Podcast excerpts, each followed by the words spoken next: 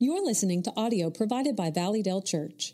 To find more resources or to donate to this ministry, please check out valleydale.org. I don't know if you've ever heard of Gene Weingarten. You probably read one of his columns in a newspaper um, somewhere. He was a columnist at the Washington Post, syndicated all across the country, all over America. Uh, quite a comedian, pretty funny guy. He was kind of like Lewis Grizzard used to be in Atlanta for the Atlanta Constitution. He wanted to just kind of run an experiment, so he got a violinist. He stood the violinist outside the metro station there in Washington, D.C. And uh, for about 43 minutes, he would play uh, six classical pieces, six beautiful classical pieces, you know, by Brahms, by Beethoven, by Mozart. He played these six pieces. In that 43 minutes that he stood there, they counted 1,097 people walking by. Not a single person stopped. A few people walked by, I think, and threw a dollar or two in his violin case that was there. I think in that 45 minutes he raised somewhere around 32 bucks. Uh, and I want you to listen to what Weingarten said. He, he, wrote in his article, he said, No one knew it, but the fiddler standing against a bare wall outside the metro in an indoor arcade at the top of the escalator was one of the finest classical musicians in the world. His name was Joshua Bell. He was playing some of the most elegant music ever written on one of the most valuable violins ever made, and no one stopped. No one noticed. No one really paid any attention. Joshua Bell is one of the world's leading violinists. He plays on a Stradivarius made in the 1600s, valued at somewhere around three and a half to four million dollars. And do you know how much money he makes? They put $32 in the violin case where he was. He makes on the average in excess of $1,000 a minute. A minute. And yet the world was after the routine and running after the ordinary and headed toward the mundane and could not appreciate, did not appreciate, and didn't even stop to think about who this was and what was taking place right there. I'm afraid that so many of us do that in our Christian lives. We are just headed off in our routine, following our schedule, wrapped up in the mundane of every single day, and we miss the moment of the majestic because we simply never pay attention to what's going on spiritually.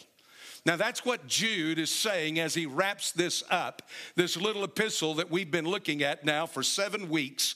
Uh, these 25 verses, he comes down to talk about the final two things that you and I must do if we're going to contend for the faith. The leading verb in this entire epistle, in these 25 verses, is contend for the faith. And he comes down, you remember, he talks about all of these false teachers who have infiltrated the fellowship and they've come in and they're trying to pull everybody off in this direction or off in that direction or to follow this agenda or to follow that agenda. And he comes and he says, There's only one agenda to follow. He's going to give you this in these last four verses.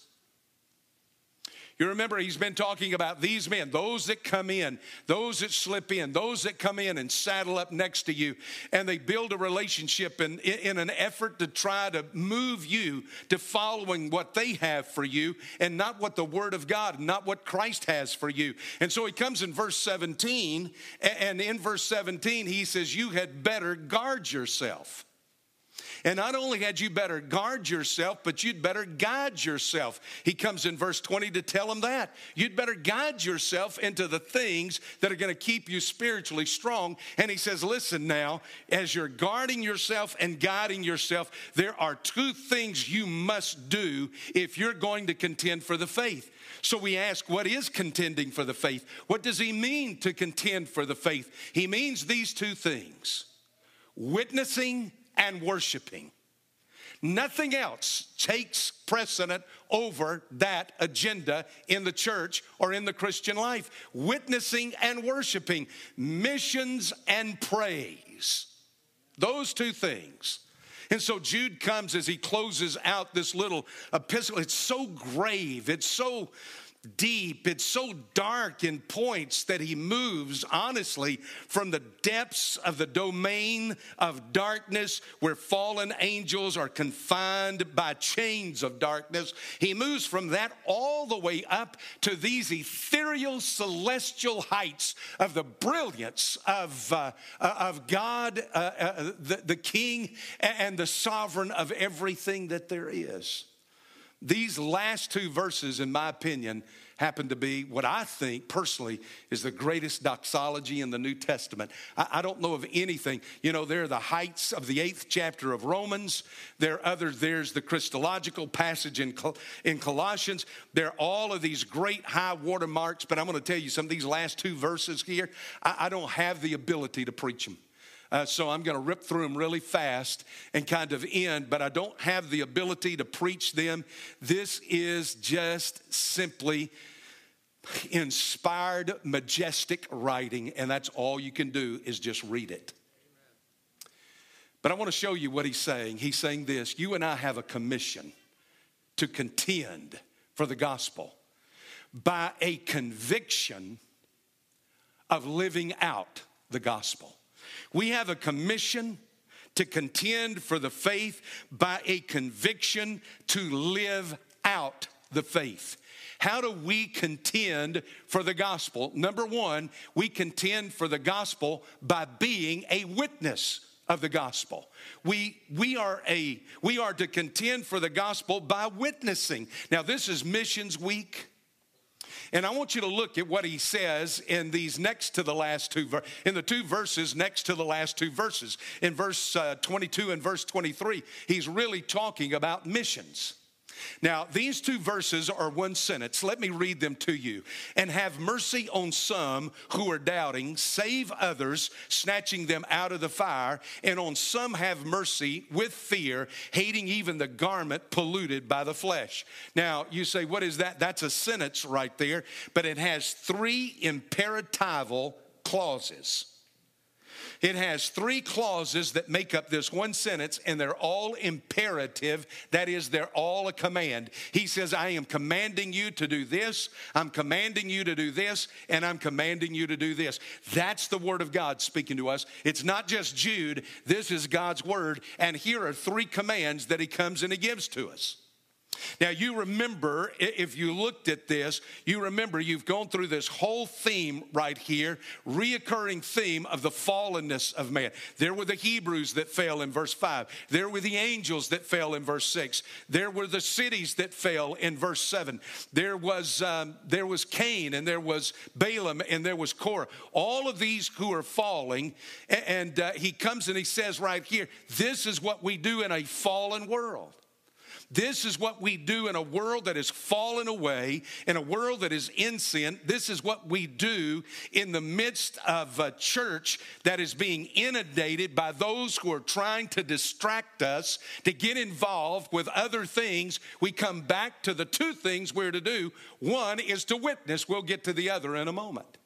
We are to share the gospel of Jesus Christ. Now, look, he tells you who to do that with. Watch this, verse 22. The first of all, we're to share with the doubting and have mercy on some who are doubting. Now, who are these? Well, most likely these are people that are in the church that know Christ. Uh, I, I would say that they are saved, they trusted Christ, but there's a doubting that has grown up in their thinking. There is a confusion that has clouded their thinking. They have listened to people that have come into the church who are running off after this thing or that thing, and they're drawing them away from the gospel, saying, This is here, I read this book. We've got to be doing this over here that this book is talking about, or this author is talking about, or this person on television, or this person at this retreat, or, or somebody at some school somewhere said something, and I think we ought to run off after that. I watch Christians all the time do that. Yes, yes, I do. Yes, I do. And I tell you, it breaks my heart. It hurts me because they're influencing the weak. They're influencing those that are doubting. They're confused. Usually, people that are on the edge of the fellowship. They come to church occasionally. Uh, they, they're, they're not too involved in a life group, but they've got a collection of friends and they don't really know what the Bible says. They don't spend time in Scripture. They don't spend time trying to understand or study the Word of God. Uh, uh, they've, they've, never, they've never listened to enough of it to begin to understand what the gospel is all about and what God is telling us. And so they hear this voice and that voice, and they're impressed with this personality, and they're impressed with that personality, and they're caught up in doubts. And I'm talking about just crazy. Do you know how many times I've been asked through the years, well, I, somebody was telling me that the Bible has a secret code. There's a secret code to the Bible. I said, uh, You have got to be kidding me. I said, He gives you the Word of God to be clear you understand what's happening, what's required of you, what God is all about, who Jesus is. There's no secret code there. Confess Jesus Christ and be saved. That's not a secret. I have others, I've had others, and, and, it comes in cycles because these things come out. What, what, about these hidden, what about these lost books of the Bible? I understand they're lost, but there ain't but 66 of them. All of them right there. Not a one of them lost. You got it in your hand, it sits in your house. Uh, that's the only library you need. You got 66 books in the only library you'll ever need, and it's right there. I get all kind of stuff like that all the time. Well, what about this? Or what about that? Or what about something else? And I want to tell you what's the truth. You get to the place where you just want to say, come on and get real. Grow a little bit. Walk out and get a little depth to your life. Get into the Word of God. But do you know what? Now, listen, this may not convict a single one of you people here, but it just worked me over for the last week, okay? And he tells me this be merciful with them be merciful. Be patient with these people that have not matured. Be slow. Walk with them. Care for them. Love on them. Don't get exasperated. I'm te- okay. Listen, I am conf- I'm down here at the altar. I'm confessing for me. Now, that may not speak to your heart, but I want to tell you, after 40 some odd years in the ministry, I just feel like looking at them and say, enough with all this ludicrous stuff, then I have to repent. You know, and say I'm wrong because the Word of God tells me. Take these people, and it doesn't matter if they exasperate me. Get over it. You be merciful with them. You care for them. You love them. You walk with them. You be gentle. You shepherd them. Now, I'm, I'm just telling you that you don't have preachers stand up here and tell you where they struggle. That's an area where I struggle. And so I'm just confessing before you and the Lord. I'm glad I got that taken care of, okay? Now I've done it and everything. But that's what he's telling us. You have somebody like that in your life. I've got a sister in law like that. I've got a brother in law like that. I've got a cousin that's that way. I've got a neighbor that's constantly, and I keep telling them, get in the Word, get in the Word, get in the church, get in a life group where they actually teach the Word and they don't just socialize. Get in a church where somebody will deal with a passage of Scripture. But he says, do this. This is who you bear witness to, this is who you share with.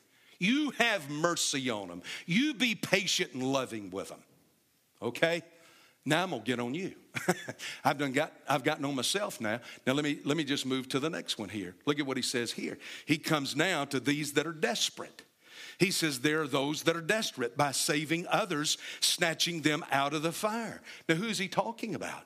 He's talking about those that are lost, but he's not talking about those that are saved and those that are lost. He's talking about those that are lost, and there's an urgency because they've never heard. This is the missions aspect of it. There are those that have never heard. We're not talking about folks that live in America that have the gospel preached on every street corner, that can hear it on the radio and the television and on live stream and on everywhere else, who have just simply said, Not for me, not right now. I'll do it another day. I'll think about it another time. I'm not interested in it. People who hear the gospel over and over and over over and have simply walked away from it saying, no, no, not, not doing that. He's talking about those who have an urgency to hear because they've never heard. We're not talking about saved and lost. We're talking about people who've never even received the word before.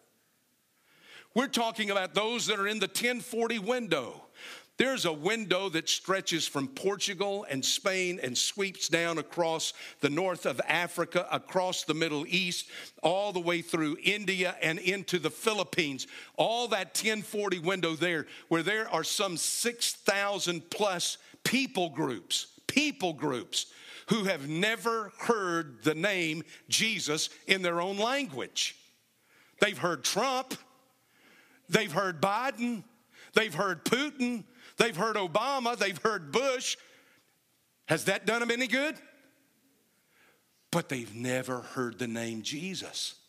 Nobody's ever translated the gospel into their language. Nobody has ever gone in and preached in their language, in their heart language. Nobody's ever gone in with an interpreter and been able. Over 6,000 people groups in this world that have never heard the name Jesus Christ. There's an urgency there. That's why we're doing this week. That's what this week is all about. Is God calling us? Every single Christian is to be a missionary. You know what? I, I can't go overseas. Listen, you can go next door. But some of us can go overseas. Some of us can go to a place where they've never heard the gospel before. I'm praying for our young people today. I'm praying for our young people that would feel God's call to do just that. Debbie tells me, told me uh, that God called her when she was 12 years old to the mission field. This is her mission field right here. God was preparing her heart when she was 12 years of age to be a pastor's wife, to be my wife. And I have to say, there's not a better, I don't know of a better pastor's wife anywhere than the pastor's wife you've got. I want to tell you this. You probably don't realize it as a congregation, but that woman prays for you probably more than I do.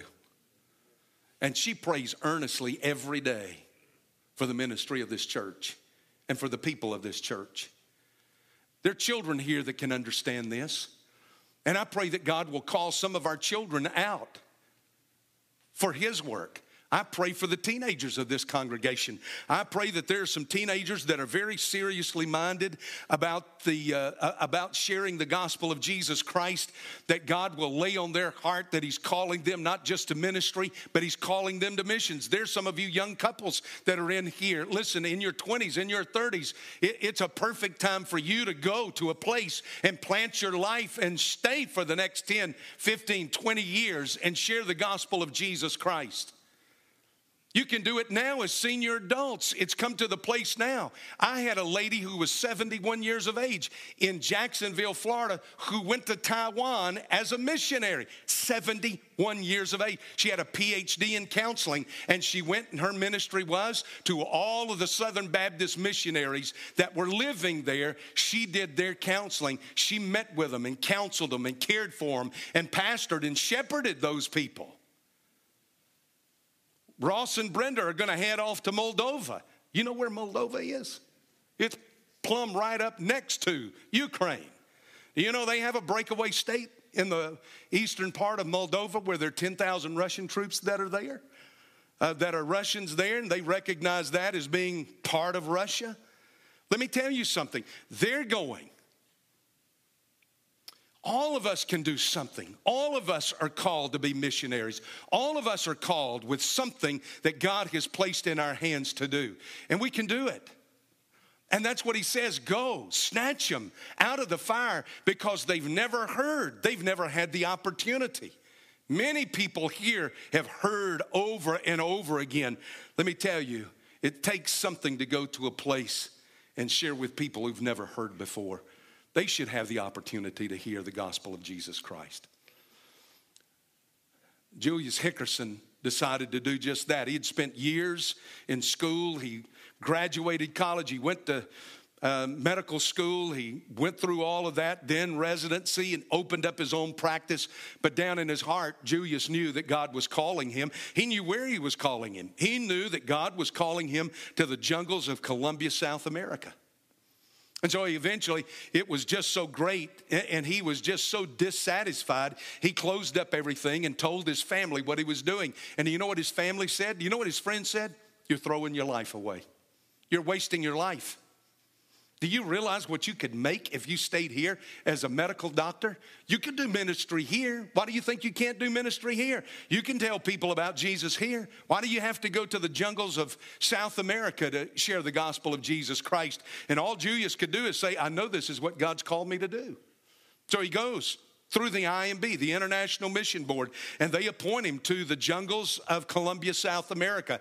And he goes there, and with his medical degree, he sets up a little clinic and he sees patients, he sees people in these small tribes out in the jungle. And he shares Jesus Christ. He's there for an extended period of time, and he has shared the gospel and shared the gospel and shared the gospel.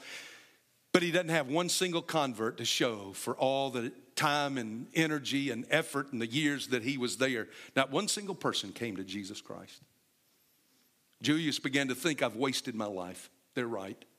I've wasted my life. I've been here. I don't have a single convert. I thought we'd have a church by now, but I don't have a single convert that has trusted Christ. And he says, maybe they're right. Maybe, maybe this was a waste. Maybe this was uh, just throwing my life and my gifts and my talent away. They were loading up a plane to go and fly further down into the jungle to go to some tribes where there was a medical need. And of course, they'd never heard the gospel of Christ. They loaded the plane up. Julius got on the plane. If you're ahead of the story, it never made it. It crashed in the jungle. Julius Hickerson was killed, thinking that he had never reached anybody for Jesus Christ. Several years later, the IMB sent another missionary into the jungle. They sent that missionary down to basically the very tribes that Hickerson was going to when his plane went down. And when that missionary got there, he was shocked, he was stunned to find Christians there. He found people who had trusted Jesus Christ as Lord and Savior. He not only found that, he found a church. And he not only found a church, he found out that that church had sent out some of those from that tribe to other tribes, and they had started churches in the other tribes. And the missionary from the International Mission Board, our Southern Baptist missionary, said, I'm, I'm stunned. How did y'all hear the gospel? We were convinced no one here knew the gospel. How did you hear? They said, The book. He said, What book are you talking about? He said, The book that was written in our language. He said, We read the book and we read of Jesus and we read of God and we came to Christ and we trusted in Him and we would pass the book around and everybody would pass the book around and they would read the book. He's talking about the New Testament, he's talking about the Gospels. And they would get saved, they would come to Christ, they would surrender their lives to Christ. And lo and behold, they must have read the book of Acts where they would go out and share the gospel. So they went out and started sharing with these other tribes. And, he, he, he the, the, the missionary couldn't believe it when he said, Where's the book? And somebody brought the book to him. And he opened the book, and there in the flyleaf of the book was written the name Julius Hickerson, who by hand had translated the gospel into their language. And he thought he had wasted his life. You never waste your life when you give it to Jesus. You never waste a witness when you witness for Jesus. Let me show you the last thing. The third thing is this. If you're there, he comes and he says this. He says, Here are the here are those that you got the doubting, you got those that are desperate, they've never heard. Now you've got the defiled.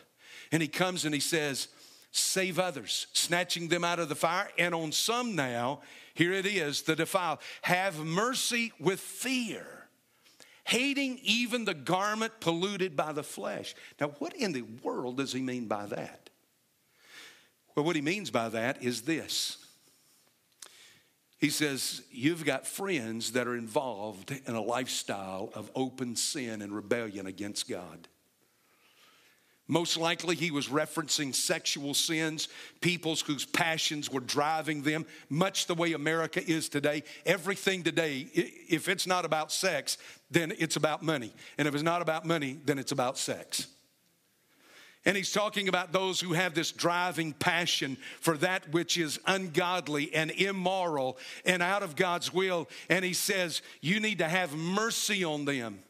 You know, sometimes we can be so critical of sinners that we just convince ourselves they don't even deserve to hear the gospel. Yes, they do. Yes, they do. He says, You have mercy on them. You share the gospel with them. You share the witness with them. You share the Lord Jesus Christ with them. But he said, You'd better be careful that you don't get the stain of that sin on you while you're doing it. In other words, you've got some friends that you're close to that you'd better watch yourself with.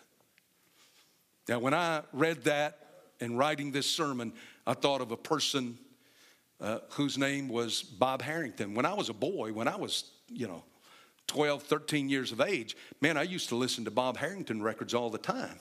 Now, you probably have never heard of Bob Harrington. Bob Harrington was a great evangelist, and he had an office on Bourbon Street. He was known as the chaplain of Bourbon Street. He'd walk into bars and strip joints, and he'd start preaching the gospel in there. They'd throw him out, he'd go back in. They'd throw him out, he'd go back in. He was leading prostitutes and pimps and alcoholics and drug addicted people to Jesus Christ all over the place. Until one day, in the midst of doing all that, he committed adultery and took up with prostitutes himself. He's the guy that married Larry Flynt, the guy who was the publisher of Hustler magazine, married him off to the woman that he married and I read an article on that marriage, and I thought to myself, how could a man who had followed Jesus Christ be a part of a, it wasn't a ceremony, it was an event. You couldn't call it a ceremony. It was an event that was essentially an orgy. And in the midst of the orgy, he marries this. I mean, I'm thinking to myself, oh, my Lord, have mercy. That's exactly what Jude is saying. You get so close to these people who are polluted and stained by sin, and it begins to rub off on you. And you begin to get caught up in that lifestyle. You'd better be sure that with the friends that you have, you're having a more of an impact on them than they're having on you. But he says, have mercy on them. I, let me finish the story. I'm, I'm thankful and glad to say that Bob Harrington came back in repentance to Jesus Christ very publicly uh, before he passed away, before he died. Uh, he repented. and I'm convinced that God forgave him of it because God says, you know, repent and be saved. Come back to me, repent. And he did just that, but that's what he's saying right here. He's saying, You have mercy on those that are living in open, rebellious sin against God, and you share the gospel with them. There's the word. How do I contend in a day when people are going in the opposite direction of the faith? How do I contend for the faith? How do I do that? By witnessing. I'm to stand up and be a witness for Jesus Christ. Doesn't matter the call, doesn't matter what they think. I'm to be a witness for Jesus Christ. Now, let me show you the second thing, and the second thing is this it's worship. It's what we're doing right now. It's what we're to do in here. Now, let me show you as you get to verse 24. He's through this whole thing talked about these men, verse 8, these men, verse 10, verse 12, these men, verse 14, these men, verse 18, the ungodly, their ungodly deeds done in an ungodly way, ungodly sinners. Verse 16, these. Then he transitions this with these reflexive, reflexive pronouns, but you. Verse 17, verse 20, but you. Now look at verse 24. Now to him He's moved from the world now to us, now to Him. All of this now shifts.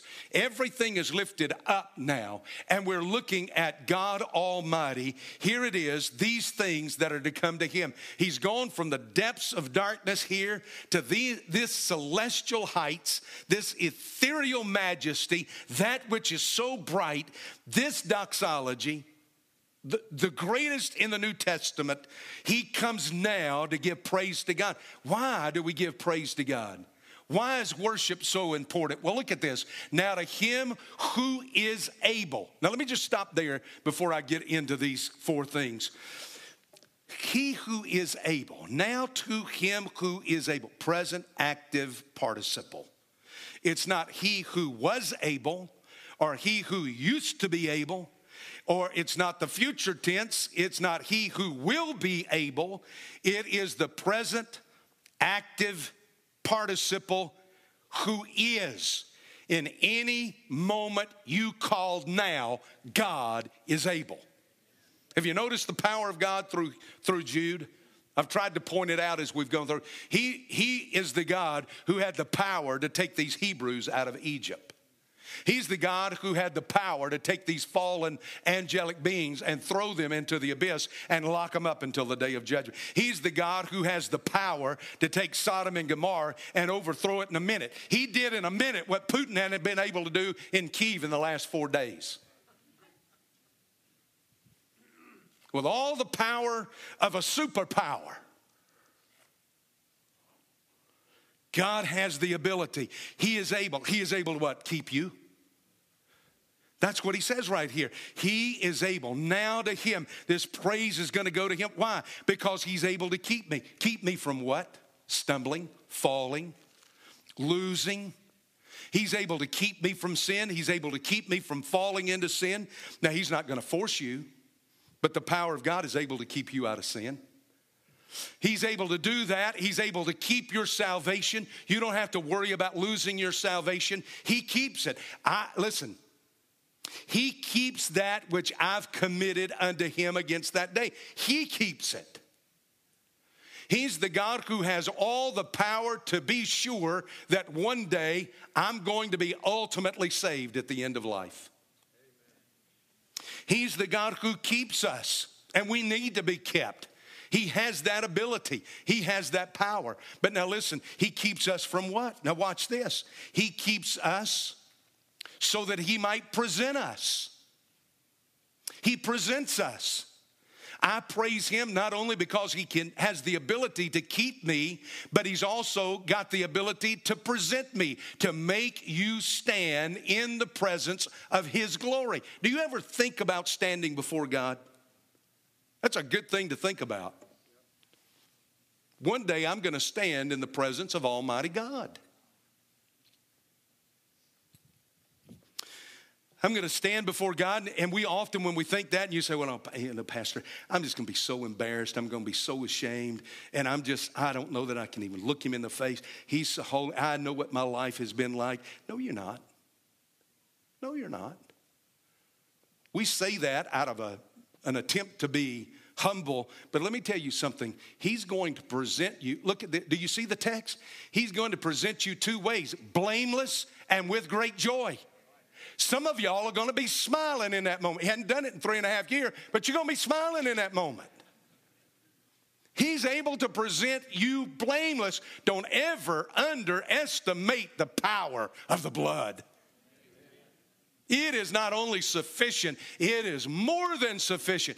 Down at the cross where my Savior died, down where for cleansing from sin I cried, there to my heart was the blood applied. Glory to his name. It made me blameless. It made you blameless. You will stand one day before Jesus Christ, and because of the work and the blood of Jesus Christ, you will stand there blameless. Listen, and with great joy. You'll be so excited you're there and you missed hell, you won't know what to do. He's going to cause you to do that. Listen, that's why we praise Him, and He saves us. He comes, look in verse 25 to the only. Now, some translations have wise God. Who has a translation that says wise God? I, I like that. It, it, all of y'all are going like, I'm, I'm, look, it's okay. It's all right. Uh, it's a great translation. I like it. It comes from a latter, a later manuscript Earlier manuscripts don't have it in there, but He is our wise God. He's the God who is wise unto salvation, the Bible tells us. To the only, and I'll put it in there, wise God our Savior. Now, isn't that interesting that He calls God our Savior? Because we generally think of Jesus Christ as our Savior. But let me tell you something where did salvation begin? With God. God the Father longed to save man. Do you realize, and you see who it's through? Through Jesus Christ, our Lord. How does He save you? Through Jesus Christ. God, our Savior, through Jesus Christ. Do you realize that God did that in eternity past? God in eternity past, before he ever created Adam, before he ever took the bone and the flesh of Adam's side and created Eve, before he ever made this earth, this universe, God knew that we would sin. And God said, from this point, before it ever, ever is born, I'm going to provide salvation. Listen, I'm going to fall out up here. That's a word. He is our Savior. Why are you here today? To praise that. To praise Him for our salvation. Now, watch. Number four flows out of all that, and that is He reigns over us. That's what He does when He comes here and He says, Be glory, majesty, dominion, and authority before all time, now, and forevermore. He says, Listen, these four things glory, majesty, dominion, and authority. You don't just say that to anybody. Those things are true of only one person, and that person is God. And he says, that's what we do when we come to the place, listen, that God has snatched us out of the fire of hell and that he keeps us from stumbling. He's able to hold on to us and our salvation, and he's going to make us stand in the presence of his glory blameless and with unbelievable joy. Listen, He is God our Savior, Jesus Christ our Lord. Glory, majesty, dominion, authority. That's what we give to Him in praise for what He's done. We're here to worship Jesus Christ. You're not here to be entertained. We've come together. You're as much a leader in this as anybody else that stands on this stage up here. You are a leader in this. We all lead when we worship. That's why you should never stand there with a closed mouth. That's why you should never sit there with a detached heart. Is that we're here to worship. Now, I want to just show you one last thing in all of this. Listen, we're here to worship Him. That's what we'll do for all of eternity. Have you ever wondered what God's going to be doing all that time? What's God going to be doing? Just sitting there on a throne? Let me take you back to the little prophecy of Zephaniah. Four books back from the end. The end of the Old Testament is Malachi. Right before Malachi is Zechariah. Right before Zechariah is Haggai. And right before Haggai is Zephaniah. Zephaniah, Haggai, Zechariah, Malachi. I want you to go with me. I want you just to turn to one last passage. Zephaniah chapter 3. Short little prophecy of a little known prophet. We very seldom look at Zephaniah. But I want you to see something here because he tells you what God's going to do over us. Listen to this. Verse 17, while we're giving praise to him, and we will, Revelation chapter 4 and 5 tells us that. Revelation chapter 7 tells us that. All of that that's going to go on in heaven there. After these things, I looked and behold a great multitude which no one could count from every nation and tribe and peoples and tongues, standing before the throne and before the Lamb, clothed in white robes, palm branches were in their hand. They cry out with a loud voice, saying, Salvation to our God who sits on the throne and to the Lamb. And all the angels were standing around the throne and around the elders and the four living creatures, and they fell on their faces before the throne and they worshiped God, saying, Amen, blessing and glory wisdom and thanksgiving, honor and power might be to our God forever and ever. Amen. We're there singing to our God. Who, who are these? These are they who have come out of great tribulation. These are they who've washed their robes in the blood of the Lamb. These are they who have come out of great sorrow into great jubilation. These are the ones who've been redeemed by the blood of the Lamb. We're there giving praise to our God And what's God going to be doing? Look at this, verse 7, verse 17 of chapter 3 of Zephaniah. The Lord your God is in your midst. God is in our midst. He will exalt over you with joy. He will be quiet in his love. Now, what does that mean? It means there are those moments when you are so overcome by joy and by love and by admiration that, that you can't even form a word. You can't say anything. I'm so overcome, I don't know what to say. He says there's coming a moment when God will be so overcome with his love for us. Look, but he will burst forth. He will rejoice over you with shouts of joy. I'm going to read you Spurgeon. Spurgeon said this I think that's the most wonderful text in the whole Bible. God Himself singing. I can imagine when the world was made, the morning stars sang together, shouting for joy, but God didn't sing. He said it was very good, that's all. There was no song. But when all the chosen race, when every people, listen, when every nation and tribe and people and tongue, when every chosen race shall meet around the throne, the joy of the eternal Father shall swell so high that God will burst into infinite song. Have you ever stopped in your life to think, what does God's voice sound like? Pavarotti will sound like somebody raking nails across a chalkboard compared to the voice of Almighty God. When we gather in that day around His throne, the Father will stand up and He will well up with such joy in the Father's heart that He will burst out in song. And for eternity, we will listen to God sing over His joy that you're saved not surprised that you're saved, but he will sing with joy, satisfied that the work is done.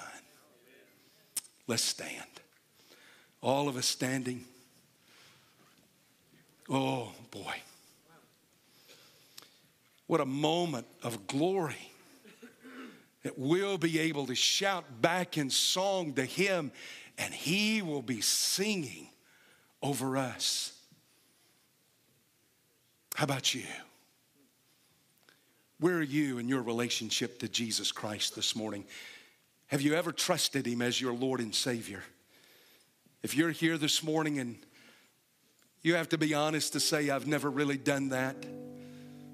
I've never come to Him in faith. I've never come to Him trusting. I've prayed a moment or two in an emergency, but I've never come and said, Lord, here's my life. Take my life. Why not right now? Why not in this moment? Listen, he says God is in our midst. God is here. Right here, right now, in this moment, you, you simply say in your heart, Lord Jesus, be Lord of my life. I confess my sin to you. I believe, Jesus, that you are the God that died on the cross for me and that you were raised from the dead to give me eternal life. And I take my trust, I take my faith, and I place it in you. Now, if you just prayed that prayer, come on here to the front. Just slip out from wherever you are. Come on and meet me right here at the front. All you've got to do is just walk up and say, Pastor, I prayed the prayer. Or just come up and say, Pastor, I want to pray the prayer. Or just come up and say, I want to know Jesus. Just come on up right now. Just slip out from wherever you are husband, wife, grandparent, couple, teenager, child. Just come up and make that decision this morning. Others of you need to join this church. Others of you need to follow Jesus Christ in believer's baptism. Some of you, God's calling to ministry. Others of you, God's calling you to the altar. I don't know what's going on in your life. Maybe in your life you're saying, I've not been a witness for Christ for years or ever. Let me tell you, you need some holy boldness.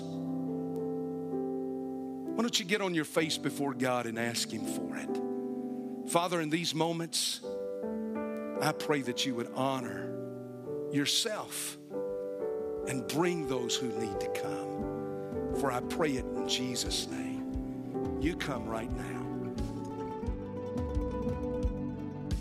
Thank you for listening to this recording from Valleydale Church. To find more or to connect with us about what you just heard, check us out at valleydale.org.